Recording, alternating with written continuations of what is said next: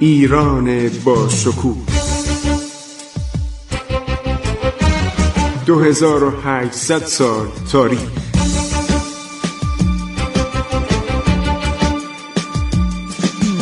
عبور از تاریخ.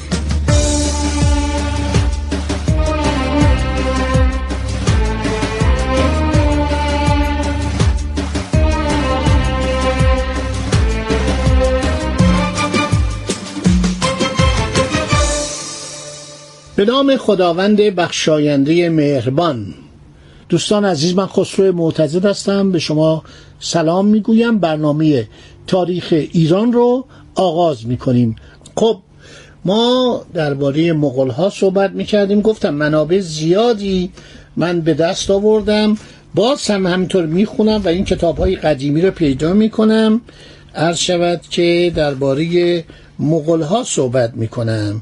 یک وقای نگار لهستانی در تاریخ خودش نوشته مغول ها در سال 1241 نهم آوریل در جنگ والشتاد از ابزاری بهره گرفتن که دود می‌کرد و شاید اصلا از سرزمین چین بود و سپاه مغرب را از هم پاشید.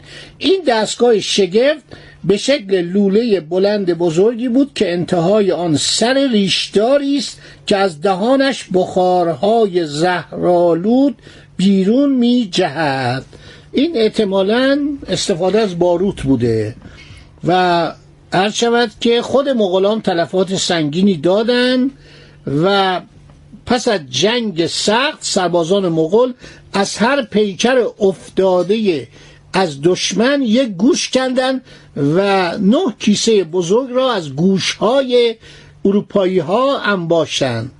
مغول ها از سیلیزی به جنوب به سوی مراوی روی کردند تا به لشکریان باتو و سبوتای جهت یک حمله همگانی به بوداپست بپیوندند. شهر بودا و پست.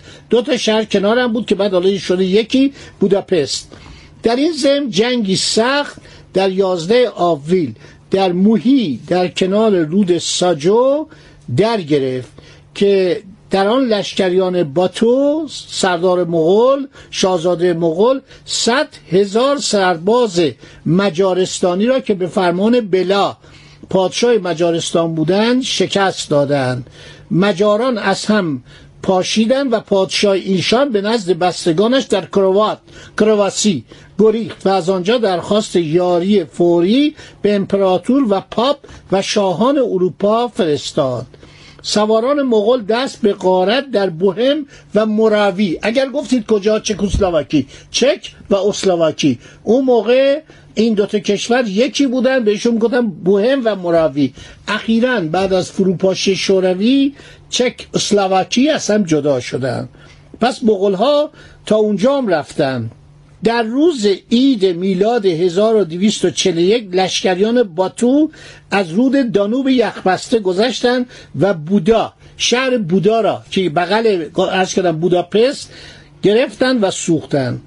تباهی های گران و کشتارهای همگان و قارت و چپاول بیکران مغلان را می‌توان در وقای نامه های لهستان مورخان لهستانی و آثار البریک ترو آفونتن ماوتو پاریس و گفته و روایات گروه شاهد عینی در سه نامه کشیش روستایی فرانسیسی در بوهم و لهستان به نام جوردان کیانو و نیز سرود گلآمیز درباره تبایی پادشاهان مجارستان به دست تاتاران اثر کانون راجر خواند. اینا مورخینی هستن که در این باره نوشتن. بس مغول رو نشینید گریه کنید که برای کشور ما بوده این یک بلای عجیبی بود که به اروپا هم رسید و عرض کردم در لهستان و مجارستان و چک اسلواکی و جاهای دیگر.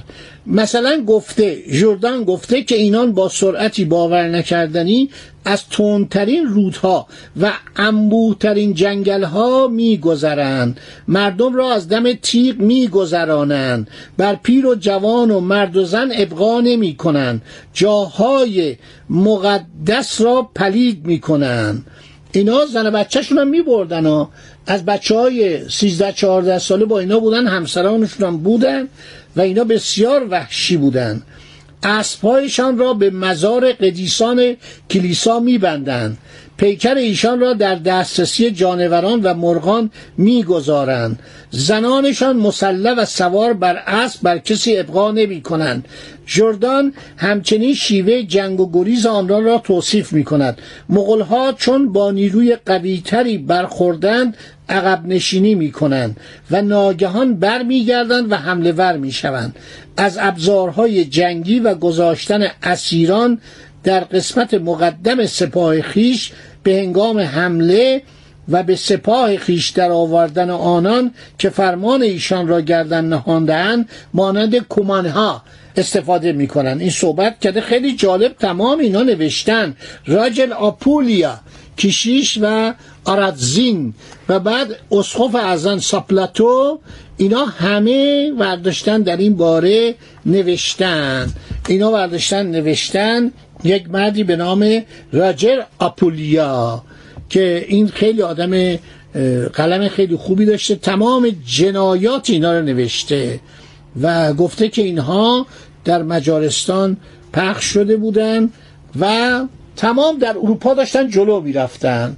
یک دفعه یک اتفاقی میفته در بهار سال 1242 عرض شود که برابر میشه با سال 639 هجری قمری. در بهارش یک دفعه اتفاق میفته. مغول ها در شهر کلوستر نویبورگ هستند. در چند کیلومتری وین. ناگهان بی هیچ دلیل آشکاری دست از حمله می‌کشند. همه لشکریان مغول از اروپای مرکزی عقب نشینی می‌کنن همه تعجب می‌کنن علتش مرگ اکتایه در 11 سپتامبر 1241 یعنی حدود 6 ماه قبل از اون. تا خبرها برسه اون موقع خب می‌دونید که فقط یا باید با کشتی میبردن خبر میرسوندن یا با اسب و شطور و قاطر. بنابراین این شیش ماه پیش مرده بوده. 11 سپتامبر 1241 برابر با 4 جمادی ثانی 639 اکتای قاان که کیه پسر عرض شود که چنگیزخانه میمیره. و بعدم تمام شاهزادگان و سران سپاه برای شرکت در قلیلتای برگزیدن امپراتور جدید باید برن قراقرون قراقرون پایتخت اینا بوده.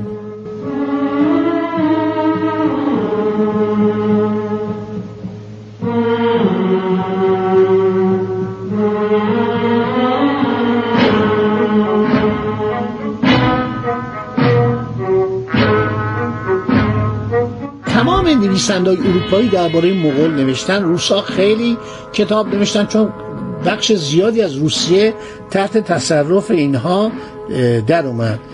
اکتای فرقش با چنگیز و سایر قوانین مغول این بود که آدم عاقلتری بود. یه کمی نرمخو هم بود. بعد یه تعداد بازرگانان مسلمان گفتم در دربار مغول هم چینیا بودن. یلوچوت سای که بعد اینو کرد صدر اعظم چین و خیلی چین رو نجات داد از دست جنایات اینا در ایران هم محمود خارزمی مشاور چنگیزخان بود بعدم به دربار اکتای قاان پیوست و اینها گفتن آقا اینقدر مردم رو نکشید. شما اینقدر مردم اذیت می‌کنید اینقدر برشون سختی می‌گیرید اینقدر مالیات میبندید خب اینا باید در بیارن. اینا باید در بیارن اینا باید تجارت کنن زراعت کنن که بتونن به شما مالیات بدن. این آدم عاقلی بود. این آدم عاقلی بود و میگه که به مردم کمک کنید دیگه غارت نکنید دیگه شهرها رو ویران نکنید. شهرها دیگه همه ویران بود. فکر کنید شهری که یه میلیون جمعیت داشت جمعیت شده بود مثلا پنجاه هزار نفر صد هزار نفر. اینا واقعا یک موجودات وحشیه. اون خوی بربریت درشون هست. اینا عوض نمی شدن و اینا فکر کنن هرچی مردم بکشن حکومتشون راحتتر و بهتر و آزار مردم و شکنجه مردم و بیگاری. کم کم فهمیدن که هنری ندارن. اول اومدن ارباب صنعت رو استخدام کردن. یعنی استخدام که یک نار و شامی یک به اصطلاح شوربایی به اینا می‌دادن و ازشون کار میکشیدن. که خیلی شهرها ساختن بعد از چنگیز خان اکتای هم ویران شد.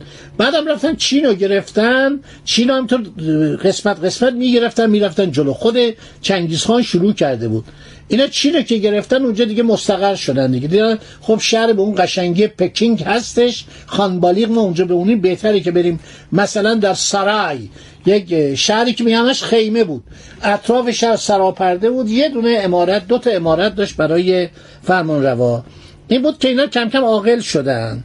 و جالبه که همسر عرض شود اکتای زنی بوده به نام ترگینا خاتون. این زن بسیار آزمند و عرض شود سنگدل بوده. پس از اینکه قاان در میگذرد در دوران نایب السلطنگی این شهبانو که بین سالهای 1241 تا 1246 میلادی بوده همه مغولان سابق رو مرخص می‌کنه گروهی از کسان خود را بر کارهای مملکت میگماره. ترگینا خاتون یک فرزندی داشته به نام گیوک خان که اونم آدم عقب مونده ای بوده. سعی می‌کرده که این به سلطنت برسه. بعد از اوکتای درباریان هم به گروه های مختلف تقسیم شدن و باتو شاهزاده مغول هم با این زن و هم با گیوک که در لشکرکشی با روسیه با او در افتاده بود دشمنی داشت. بران شد که با انتخاب او مخالفت کنه. اینا همه به جون هم افتادن. طولوی هم میمیره. این هم بر اثر بیمالی میمیره. پسرش منگو به اصطلاح آماده سلطنت میشه. سلاله جقتای به مخالفت با او و هواخواهی خیشان اکتای برخواستند و تا سال 1246 همین تورگینا خاتون به اصطلاح نایب السلطنه است. خب دوستان تا اینجای مطلب رو داشته باشید. این مطالب رو به ذهن بسپرید. این اسامی براتون جالب سخته. می‌دونم. ولی تاریخ این مملکته. اینا دیویس سال تو ایران بودن.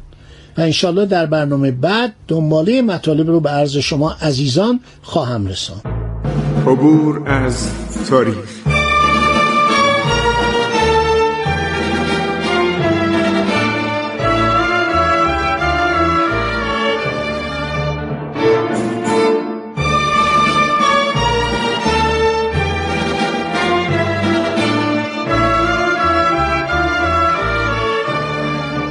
ایران با شکوه. 2800 سال تاریخ. سرگذشت ایران ما به روایت خسرو معتزد.